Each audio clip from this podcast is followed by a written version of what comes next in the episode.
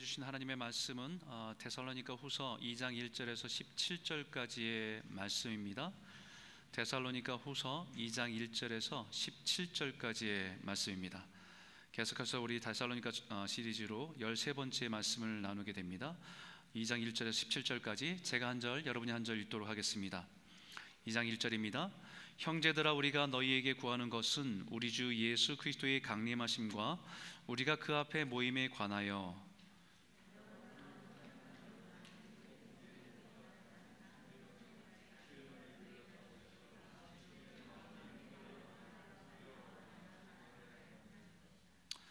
누가 어떻게 하여도 너희가 미혹되지 말라.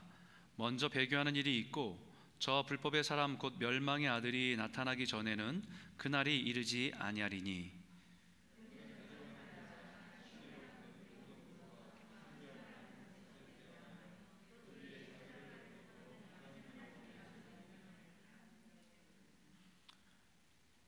내가 너희와 함께 있을 때에 이 일을 너희에게 말한 것을 기억하지 못하느냐.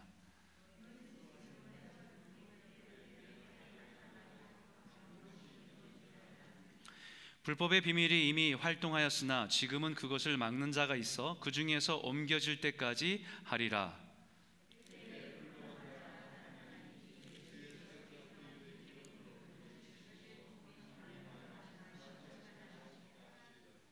악한 자의 나타남은 사탄의 활동에 따라 모든 능력과 표적과 거짓 기적과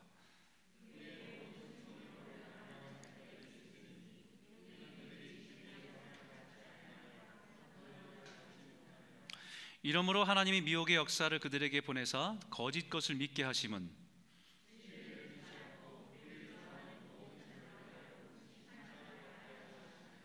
주께서 사랑하시는 형제들아, 우리가 항상 너희에게 관하여 마땅히 하나님께 감사할 것은 하나님이 처음부터 너희를 택하사 성령의 거룩케 하심과 진리를 믿음으로 구원을 받게 하심이니.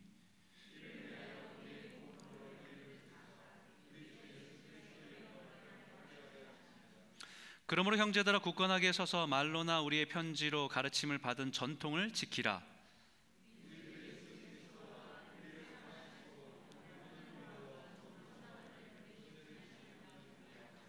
같이 읽겠습니다. 너희 마음을 위로하시고 모든 선한 일과 말에 굳건하게 하시기를 원하노라. 아멘. 아, 저희는 그 이십 년 됐죠. 결혼하고 나서 캐나다에 와서 이제 신혼생활을 시작했습니다. 아, 그러면서 이곳에서 우리 자녀들 셋을 여기서 다 낳았거든요. 처음에 아이를 첫째 아이가 태어날 때 얼마나 아, 모든 부모가 그렇게 했지만 아, 부모로서 얼마나 긴장이 되는지 모르겠습니다.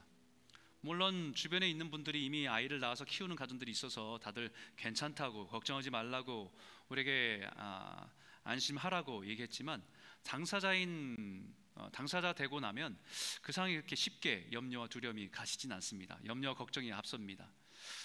거의 출산일이 가까워서 병원에 가서 이제 출산 준비 교육을 받게 될 때 여러 가지 사항들을 이제 교육을 받게 되죠. 뭐 이런 사항들, 케이스마다 이런 사항들 다 듣게 됩니다. 물론 영어로 듣기 때문에 막 집중해서 듣는데 아, 그런 시간 속에서 많은 안내를 해주었어도 아, 산모가 고통을 느끼기 시작할 때 어, 부모는 겁을 먹게 되죠. 막 아이가 나올 때에 진통하는 것을 보게 되면서 어, 깜짝 놀라서 그 아이를 막 들쳐매고 병원으로 막 달려갔던 기억이 납니다. 병원에 갔더니 병원에서는 다시 돌아가라고 저희는 급해서 왔는데 돌아가라고 돌아가고 통증이 시작돼도 집에 참 가만히 체크해서 시간 체크해 통증이 삼 분 주기로 오 분 주기로 이렇게 정기적으로 오게 되면 그때 천천히 짐 싸서 와도 늦지 않는다 이렇게 얘기하더라고요. 사실 그것은 이미 출산 교육 때 준비 교육 때 이미 다 우리들에게 알려준 사항이었습니다. 근데 마침 막상 산모의 고통이 시작되니까 겁이 나고 또 두려웠던 것이죠. 지금이라도 갑자기 아이가 쑥 태어나면 어떻게 하지라는 두려움이 있었던 거고, 만약에 그 아이가 태어났을 때 우리가 부모가 바로 거기에 조치를 잘못하거나 하지 못하면 큰 문제가 생기지 않을까라고 하는 그런 염려 두려움이 있었던 것 같습니다. 그 두려움이 부모로 하여금 급한 마음을 갖게 했던 것 같아요. 오늘 본문은 데살로니가 교회 성도들이 주님의 재림에 대한 가르침을 받았습니다. 알고 있습니다. 그런데 그 주님의 재림의 가르침이 때와 시기에 대해서는 너에게 알릴 것이 없다, 말할 것이 없다고 분명히 말씀하셨지만, 그러나 분명하게 말하는 것은 그 때와 시기가 아니라 그 징조, 그 때에 가까우면 나타나는, 세상에 나타나는 그런 징조의, 징조와 사인에 있어서는 분명하게 말씀하셨다는 거예요. 그러다 보니까 이 성도들이 지금 예수를 믿으면서 자신들이 겪고 있는 고난과 환난의 이것을 예수님이 다시 오시는 그 재림의 때에 앞서서 겪게 되는 성도들이 겪는 대환난이지 않나라고 하는 생각으로 두려움에 빠진 거예요. 거기다가 심지어는 그 두려움 가운데 있는 성도들에게 어떤 사람들이, 거짓 선지자들이, 거짓 사람들이 가서 이미 대환난은 시작되었다, 그리고 예수님은 이미 오셨다라고 가르친 거예요. 그 거짓 메시지가 예수님을 기다리는 성도들로 하여금, 하여금 굉장한 두려움을 갖게 했습니다. 여러분, 사실 오늘 본문은, 본문의 해석은 요한계시록을 해석하는 만큼 굉장히 민감하고 또 어려운 부분입니다. 그리고 조심스럽습니다. 요즘에 이 계시록을 가지고 오늘 일어나는 사건들 하나하나 매치시켜서 이 사건들의, 이 사건들의 이것이다라고 하면서 우리들에게 그런 해석을 하는 부분들이 있지만, 정말 중요하게 이 계시록과 이런 주님의 재림에 대한 메시지를 강조하는 것을 놓치면 안 된다는 것이지요. 주님의 재림에 대한 성도의 관심과 집중해야 될 것이 무엇인지 우리에게 분명히 사도 바울은 말하고 싶고 가르치고 싶은 겁니다. 사도 바울이 오늘 성도들에게 전하려고 한 것은 일 절과 이 절인데 우리 한번 같이 한번 읽겠습니다. 시작. 형제들아, 우리가 너희에게 구하는 것은 우리 주 예수 그리스도의 강림하심과 우리가 그 앞에 모임에 관하여 라고 말합니다. 데살로니가 교회 성도들을 향해서 형제들아 라고 부릅니다. 여러분, 이 호칭이 굉장히 중요한 것 같아요. 두려움과 걱정 가운데 있는 사람들을 위로하고 안심시키는 데 있어서 이 호칭이 너무 중요한 의미를 갖고 있습니다. 이 호칭에서 오는 안정감이 있어요. 형제들아, 이 호칭에서 전해지는 메시지는 우리가 예수 그리스도로 인해서 형제요 자매가 된 성도인 것을 다시 한번 깨닫게 합니다. 우리가 각자의 삶을 살아왔던 각자의 인생이지만, 우리가 하나님 앞에서 형제요 자매가 된 것은 예수 그리스도 때문에, 그분을 믿는 믿음 때문에, 우리가 하나님의 구원을 받은 백성이기 때문에 우리가 형제요 자매가 된 것 아니냐라는 것을 이, 말, 이 호칭 안에 담고 있는 의미입니다. 우리 다시 오실 주님, 그분 앞에서 우리는 아들과 딸임을 다시 기억하라는 메시지예요. 우리는 주님의 자녀로서 예수님의 다시 오심에 대해서 바라봐야 한다는 것입니다. 주님을 모르고 거부하고 살아온 세상 사람들에게는 주님의 오심이, 마지막 세대가 그들에겐 두려움이고 그들은 공포이지만, 하나님의 자녀는, 하나님의 백성은 마치 그 자녀에게 다시 돌아오는 아버지를 맞이하는 것과 같다는 것을 잊지 말라는 거예요.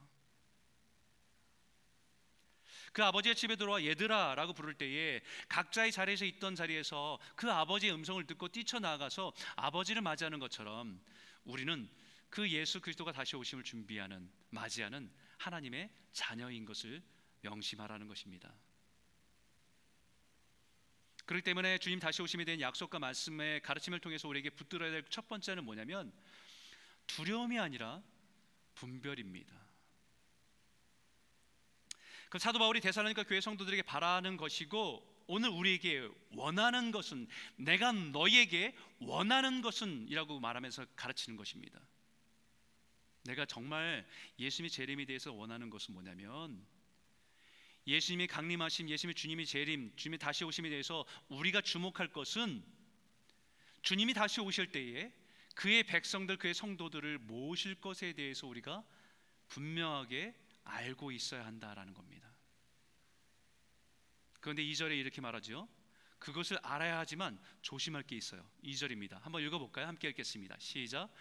영으로나 또는 말로나 또는 우리에게서 받았다 하는 편지로나 주의 날이 이르렀다고 해서 쉽게 마음이 흔들리거나 두려워하거나 하지 말아야 한다는 것이라.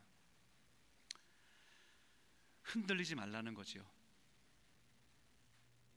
누군가 신비한 영적인 체험을 했다고 해서 그 말에 흔들리지 말라는 겁니다. 열심히 누군가 기도했는데 갑자기 신비한 체험을 하면서 갑자기 주님이 나에게 메시지를 주셨다고, 나에게 이런 편지를 주셨다고, 주님의 재림에 대한 일정을 주셨다고 말하는 것에 대해서 절대로 흔들리지 마라.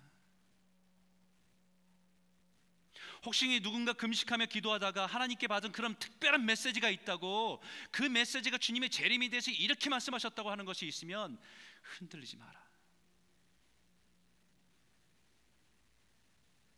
바울이 염려하는 것은 그런 미혹이 성도들의 마음을 쉽게 흔들고 두려워하게 하는 것이기 때문입니다.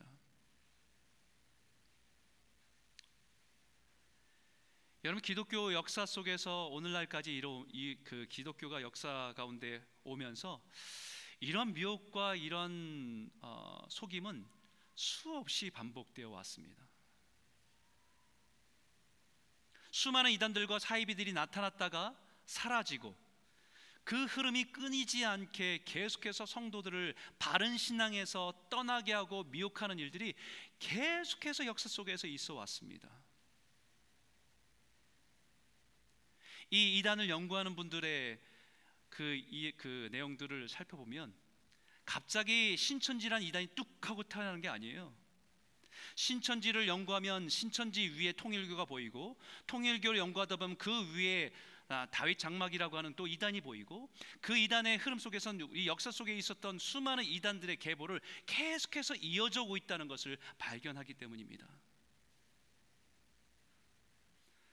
그 이단들이 발생할 때마다 사람들은 대단한 역사가 일어나는 것처럼 그 가지고 있는 신앙들을 잃어버리고 미혹되고 잘못된 길로 걸어왔던 것들이 역사 속에서 계속해서 반복해 왔다는 것이에요. 그때도 주의 날이 이른다고 해서 너희들이 그날 기다리는 그 날이 이르렀다라고 말했습니다. 주의 날이 이미 임했다라고 말했다는 거예요. 여러분, 생각해 보십시오. 주님이 재림을 기다리는 성도들이 있는데 누군가 와서 이미 환난은 시작됐고 이미 예수님은 재림해서 이 땅에 오셨다라는 겁니다. 나는 기다리고 있는데, 그 순간에 드는 생각이 어떤 거겠어요? 주님이 오셨는데 나는 몰라. 아버지가 오셨는데 나는 몰라. 그러면 그 성도는 나는 그럼 주님께 버림받은 사람인가? 라고 하는 생각이 두려움으로 와요.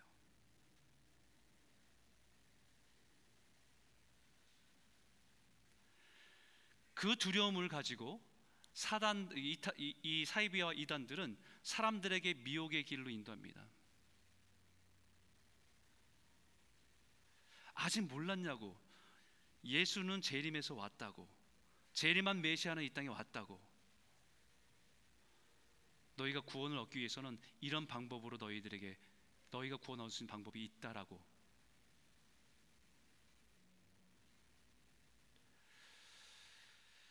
사단은 늘 우리 안에 있는 두려움을 가지고 잘못된 길로 인도합니다. 이단과 사이비의 가르침도 가만히 보십시오. 그 가르침의 중심에는 사람들의 두려움을 이용해서 사람들을 조종합니다. 그래서 주님이 다시 오심에 대해서 마지막 세대를 살아가는 우리들에게 제일 경계해야 될 것은 잘못된 두려움입니다. 예수님의 가르침을 들었던 예수님의 제자들도 예수님의 마지막 세대에 대한 예수님의 메시지를 들었을 때 제자들이 겁이 났어요. 두려웠습니다. 막상 자기들이 경험해보지 않은 거니까. 그리고 예수님께 물었습니다.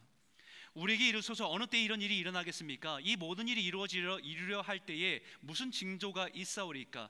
예수께서 이르실 때 너희가 사람의 미혹을 받지 않도록 주의하라. 많은 사람이 내 이름으로 와서 이르되 내가 그러라 하여 많은 사람을 미혹해 하리라. 난리와 난리 소문을 들을 때에 두려워 말라. 이런 일이 있어야 하되 끝은 아직 아니니라. 주님이 다시 오심에 가까이 오며 올수록 이 주님의 징조와 사인들은 더 분명해집니다. 마치 산모의 아이의 출산이 가까워지면 가까워질수록 그 고통은 더 심해지고 더 분명해지는 것처럼 수많은 일들이 우리의 근심케 하고 두렵게 합니다. 세상 곳곳에 일어난 난리와 난리, 재난과 재해, 기근과 지진, 전쟁과 폭동과 같은 일들로 우리들의 마음이 굉장히 불안고 불안하게 하고 두려움을 가득 차게 만듭니다. 그때 가장 위험하고 위험한 것은 성도들을 미혹하는 일입니다. 이때 제일 위험한 것은 지진도 아니고 재해도 아니고 전염병도 아닙니다. 코로나 바이러스도 아닙니다. 그거보다 진짜 위험한 것은 성도들이 미혹되는 일입니다.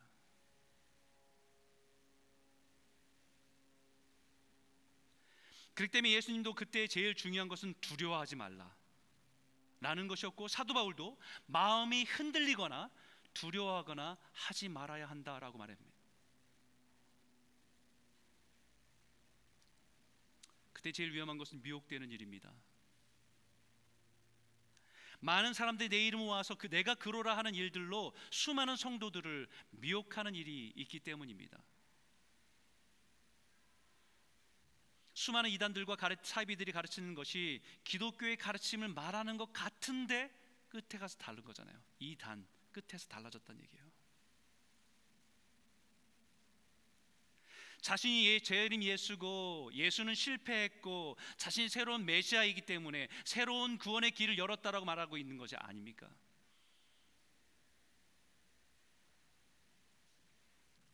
자신의 가르침들의 자신들의 가르침의 특별한 방식을 통해서 구원을 얻을 수 있다라고 가르치는 거 아니에요. 여러분, 작년 기준입니다. 이천이십 년 기준으로 현재 한국에 존재하는 하나님은 이십 명입니다. 자기가 재림 예수라고 주장하는 사람은 오십 명이 넘습니다. 한국에만. 특히 신천지의 가르침 속에서 핵심은 십사만 사천이라고 하는 계시록 속에 있는 그 상징적인 숫자에 마치 그 안에 들어가지 못하면 구원받지 못한다고 하는 두려움을 사람들에게, 그 두려움을 가지고 사람들을 영적으로 조종하는 겁니다.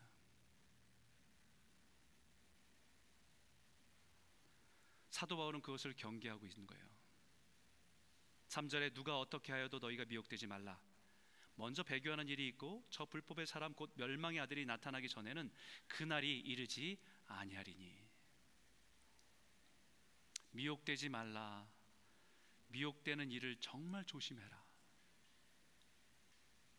주님이 오심이 가까울수록 배교하는 일들이 많아질 것이고 불법의 사람, 그의 실체는 멸망의 아들인지인데 마치 대단한 인물처럼, 그리스도인 것처럼, 때론 신처럼 보이는 존재가 우리들을 많이 흔들고 미혹할 때가 있을 것이다 라는 말씀입니다. 배교하는 일, 이것은 왕에게 반란을 일으키는 일이다 라는 뜻입니다. 다시 말하면 왕으로 섬기는 그것에서 돌이켜서 다른 왕을 섬기는 거예요. 예수를 나의 주로 고백하고 하나님을 나의 주로 고백하면서 섬기던 사람들이 그것을 버리고 다른 것을 주로 고백하고 왕으로 섬기는 일들이 일어나는 것이 배교다라는 겁니다. 이것은 영적인 바이러스입니다. 마치 우리가 감염돼서 자기도 모르게 감염돼 왔고 변하는 거예요. 불법의 사람은 요한 계시록에선 적그리스도라고 표현합니다. 마치 적그리스도는 매 시대마다 있어 왔습니다. 지금도 이 요한 계시록을 해석하는 사람들 중에서 세대주의적 해석이라고 하는 사람 해석하는 사람들은 마치 지금 있는 어떤 사건을 요한계시록의 그 말하는 그 사건과 연결지어서 그 사건을 해석하고 지금 있는 시대의 어떤 인물을 적그리스도라고 표현하면서 우리가 그것의 신앙의 해석을 한 사람들이 있어요. 위험합니다.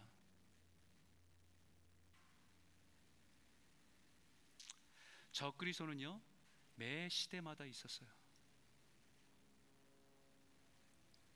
초대교회 당시 성도들에게는 로마의 황제가 적그리스도의 모습으로 나타났습니다. 자기 스스로 신이라고 자청했고 교회 기독교를 박해했고 자신의 권력으로 세상을 통치하는 모습으로 그 누구도 그 힘을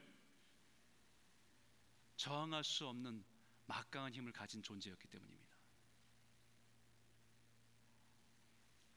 종교개혁 당시에는 카톨릭의 교황이 마치 자기가 하나님과 동일시하고 자신에게는 죄를 용서할 수 있는 권세가 있다고 얘기했고 그 무한한 권력으로 군림하고 있었기 때문에 적그리스도의 모습으로 비춰졌습니다. 지난 역사 속에서는 유대교들을 학살하고 그 성전에서 성전을 파, 파괴했던 에피파네스와 같은 왕이 적그리스도라고 했고 그렇게 비춰졌고 그의 이유 속에서 히틀러라고 하는 존재는 기독교뿐만 아니라 유대인, 유대인들을 학살하는 모습으로 강력한 권력으로 군림했던 모습으로 비춰졌습니다. 각 시대마다 적그리스도의 모습이 있었어요. 그런데 그때의 적그리스도는 그 시대에 국한됐고 그 지역에 국한됐던 모습이었습니다. 하지만 이제는 그것이 마지막 세대는 전 세계적인 적그리스도의 모습으로 나타나게 될 것이다 라는 것을 예언하는 겁니다. 이런 징후들을 보고 이런 사인들을 알면 우리가 미혹되지 않겠지, 내가 잘 알고 있으면 괜찮겠지. 그런데 미혹되기가 쉽습니다. 왜냐하면 구 절과 십 절이 이렇게 말합니다.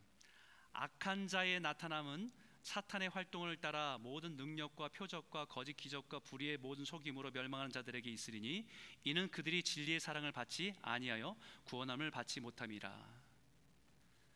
사단도 모든 능력과 표적과 거짓 기적과 속임을 행할 수 있다는 거예요. 거기 능하다는 것입니다. 심지어는 계시록에는 죽었다가 살아나는 기적이 일어나기 때문에 사람들이 그 짐승과 같은 자를 쫓아다니고 숭배하기 시작했다고 얘기합니다. 우리가 신앙생활하면서 굉장히 조심해야 될 것은 우리의 신앙의 성경의 말씀에 기초한 하나님의 가르침의 약속을 붙드는 것 외에 어디서 어떤 대단한 신비한 능력이 있다더라, 어떤 신비한 체험이 있다더라 라고 하는 것을 쫓아다닌 것만큼 위험한 것은 없습니다. 성령의 역사일 수도 있지만 사단도 얼마든지 그런 역사를 이뤄낼 수 있기 때문입니다.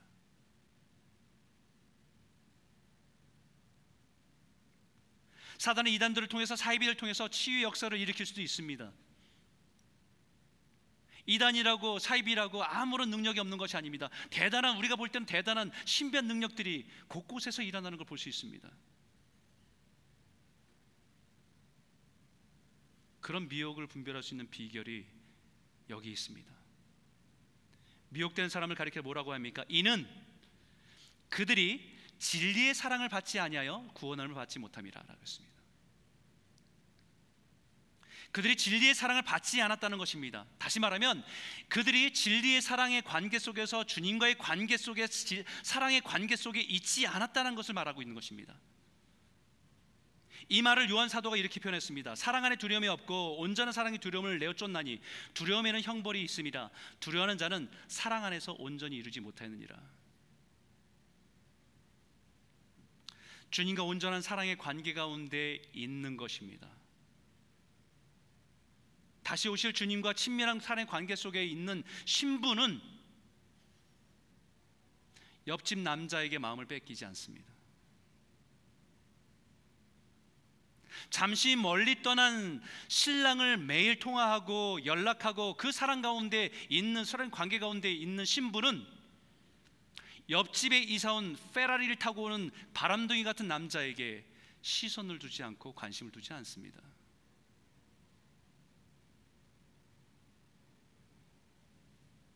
반드시 다시 오신다고 했는 그 신랑이 오지 않으면 어떡하지? 혹시 다른 도시에서 다른 여자와 눈이 맞아서 나를 잊으면 어떡하지라고 하는 두려움이 있을 때에 옆집의 남자가 보입니다.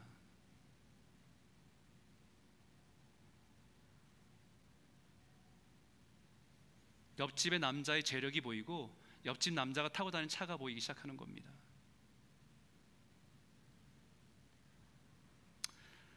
사랑하는 성도 여러분, 주님이 다시 오심이 가까울수록 더를, 더욱 주를 사모하고 주님과 깊은 사랑의 관계 가운데 나아가시기 바랍니다. 세상이 온통 두려움과 의심과 어둠으로 가득할수록 주님의 사랑 가운데 머물고 그 은혜 가운데 살아가는 저와 여러분 모두가 되시기를 주의 이름으로 축원합니다. 두 번째는 성령님이 우리를 택하시고 부르시고 영광을 얻게 하신다 약속이에요. 오늘 이 말씀을 같이 한번 읽어볼까요? 육 절과 칠 절입니다. 함께 읽겠습니다. 시작. 너희는 지금 그로 하여금 그의 때에 나타나게 하려 하여 막는 것이 있는 것을 아나니 불법의 비밀이 이미 활동하였으나 지금은 그것을 막는 자가 있어 그 중에서 옮겨질 때까지 하리라. 지금까지 역사 속에 수많은 적그리스도와 같은 인물들이 있어 왔습니다. 때로는 그들의 강력한 힘 앞에 무기력하고 정할 수 없는 아무런 소망이 없어 보이는 시대도 있었습니다.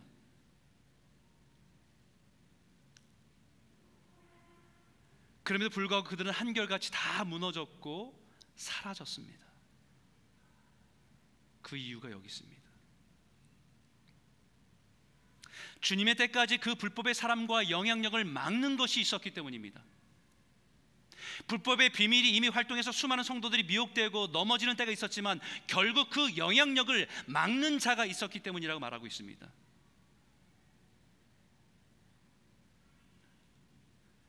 중국의 문화혁명이 있을 때에 모든 선교사들이 다 쫓겨나가고 예수를 믿는 사람들 다 잡아다가 죽이고 감옥에 가두고 그때 모든 사람들은 중국의 기독교는 끝났다라고 얘기했습니다.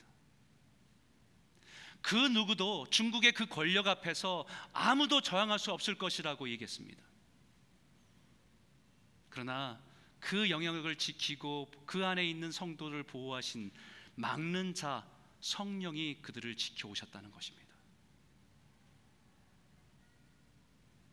성령께서 성도를 보호하시고 지키시고 보전하신다는 얘기입니다. 아무리 세상에 악한 권세가 가득해도 그 악한 영향력으로 교회와 성도를 막고 보호하시는 성령님이 계신다라고 말씀하시는 겁니다.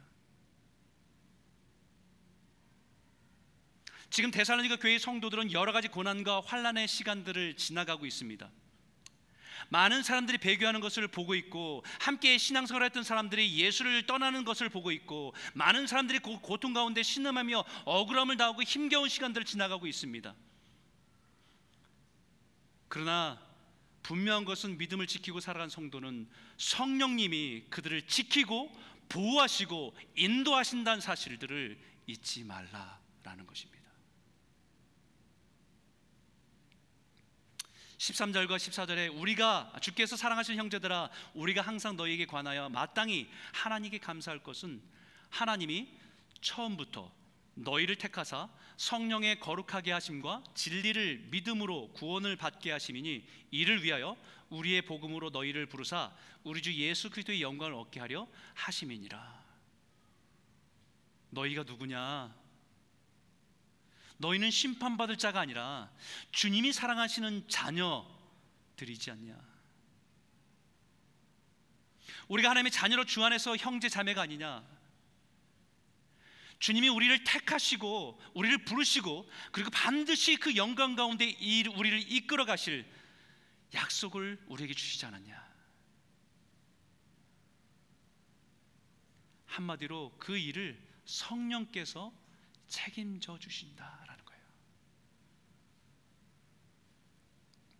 예수님도 십자가의 죽음과 승천 이후에 남겨질 제자들을 향해서 그리고 오늘 우리를 살아가는 이 시대에 우리들을 향해서 주신 말씀이 있습니다. 요한복음 십사 장 십칠 절과 십팔 절인데 우리 한번 같이 한번 읽을까요? 함께 읽겠습니다. 시작. 저는 진리의 영이라 세상은 능히 저를 받지 못하나니 이는 저를 보지도 못하고 알지도 못함이라. 그러나 너희는 저를 아나니 저는 너희와 함께 거하심이요 또 너희 속에 계시겠음이니라. 내가 너희를 고아같이 버려두지 아니하고 너희에게로 오리라. 육체로 오신 예수님은 십자가에서 우리를 위해서 죄사함은 역사를 다 이루시고 하나님께 승천하 가십니다. 그리고 나서 약속하신 거예요. 그날까지 너희를 고아와 같이 내버려두지 않겠다. 마치 부모가 없어서 고아와 같이 불쌍한 존재로 남겨주지 않고 성령께서 너희를 지키실 것이라고, 인도하실 것이라고 성령을 우리에게 약속하신 거예요. 그 성령이 우리 안에 계시고 그 성령님이 우리 안에 일하십니다. 에베소 일 장 십삼 절에 그 안에서 너희도 진리의 말씀 곧 너희의 구원의 복음을 듣고 그 안에서 또한 믿어 약속의 성령으로 인치심을 받았느니라. 성령의 인치심을 받았다라는 것은, 인치심은 도장입니다. 너는 내 것이다라고 도장을 찍어서 확인해 주셨다는 거예요. 이 사람은 내 사람이기 때문에 내가 책임진다고 말씀하신 것이 성령님이십니다. 언제까지요? 주님이 다시 오실 때까지. 주님이 영광 가운데 다시 임하실 그날까지, 우리를 완전한 구원으로 우리를 구속하시는 그날까지, 그 영광 가운데 임하셔서 우리를 영광 가운데 이끄실 그날까지 성령님이 우리를 책임져 주신다고 약속하신 것입니다. 근데 우리가 진리를 떠나 눈에 보이는 상황과 현실에 두려워하고 하나님의 약속을 의심하고 잘못된 거짓에 미혹받아 마음이 흔들리면 그것은 성령님을 근심하게 하는 일입니다. 에베소 사 장 삼십 절에 하나님의, 근심, 하나님의 성령을 근심하게 하지 말라. 그 안에서 너희가 구속의 날까지 인치심을 받았느니라. 성령님을 근심하게 하지 말라. 분명한 것은 우리가 예수 안에서 구속된 날까지 인치심을 받아 주님의 영광 가운데 올 때에 그 영광 가운데 나아갈 자임을 잊지 말아라.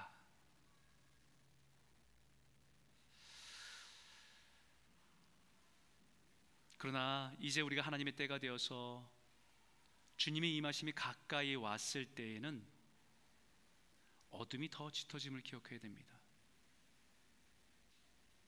그리고 조심해야 됩니다.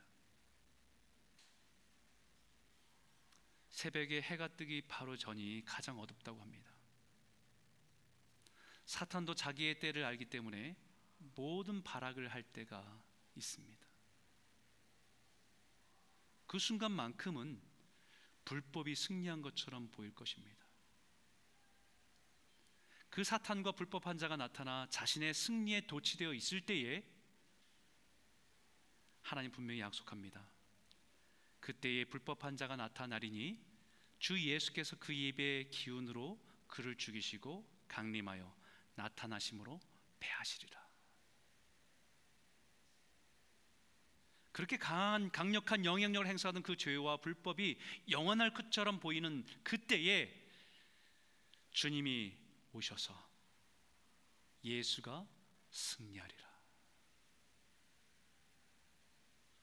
그 입의 기운으로 한 번 부르시는 하나님의 입김으로 다 사라질 존재임을 우리들에게 말씀합니다. 이것이 주님의 재림을 기다리는 성도들이 믿고 바라보는 하나님의 약속입니다. 사실 우리는 역사의 한 시점을 살아가요. 한 시점을 살아가기 때문에 우리는 앞을 내다보지 못하기 때문에 두렵기도 하고 염려도 하고 근심도 합니다. 그러나 사실은요, 우리는 역사의 시작과 끝을 다 아는 그 역사 속에 한 정점을 살아가고 있는 거예요.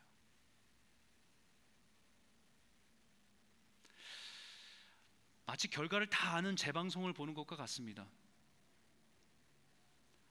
생방송을 보면요, 손에 땀을 쥐게 해요. 맞아, 순간순간 가슴이 조마조마해지기도 하고요, 두렵기도 하고 흥분되기도 합니다. 근데 다 결론을 아는 경기를 볼 때는 안정감이 있어요. 물론 흥분되고 막 진지함이 있지만 안정감이 있습니다. 이미 결론을 알기 때문에. 스포일입니다. 스포일러.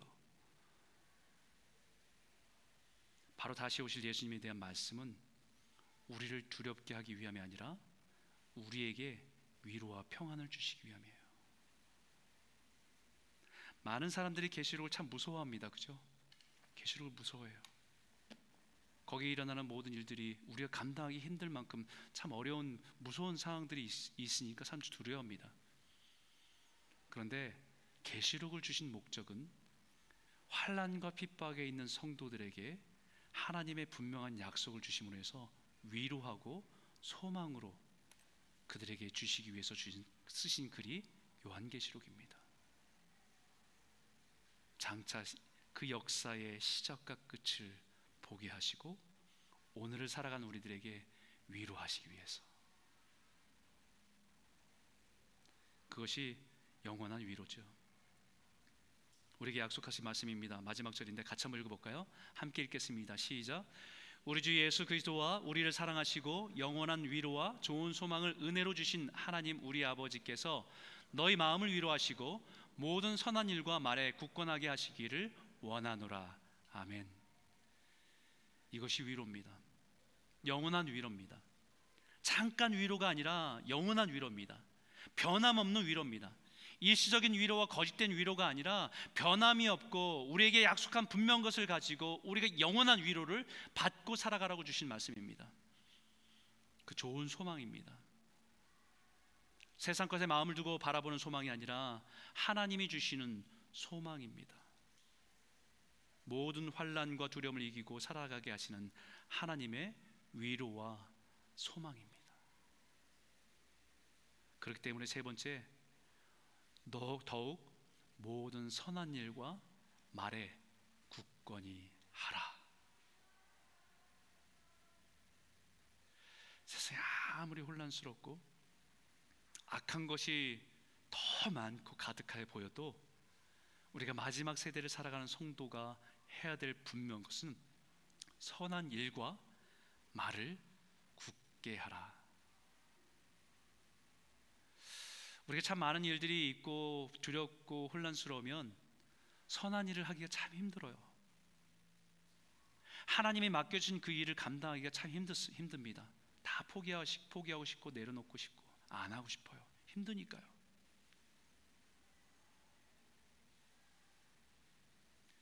우리는 주님 오심을 기다리며 살아가는 삶은 모든 선한 일과 말에 흔들림이 없어야 합니다. 갈라디아서 육 장 구절에도 우리가 선을 행하되 낙심하지 말지니 포기하지 아니하면 때가 이름에 거두리라. 거두리라.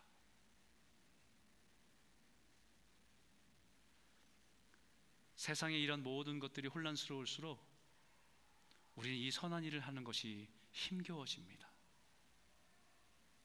하나님의 백성으로 우리가 순종하는 일들을, 사명들을 감당하기가 점점 힘들어집니다. 복음을 전하는 것도 힘들어지고 전도를 하는 것도 힘들어지고 선교를 하는 것도 힘들어지고 예수의 이름으로 무엇인가 하는 것 자체가 점점 힘들어지는 세상이 됩니다.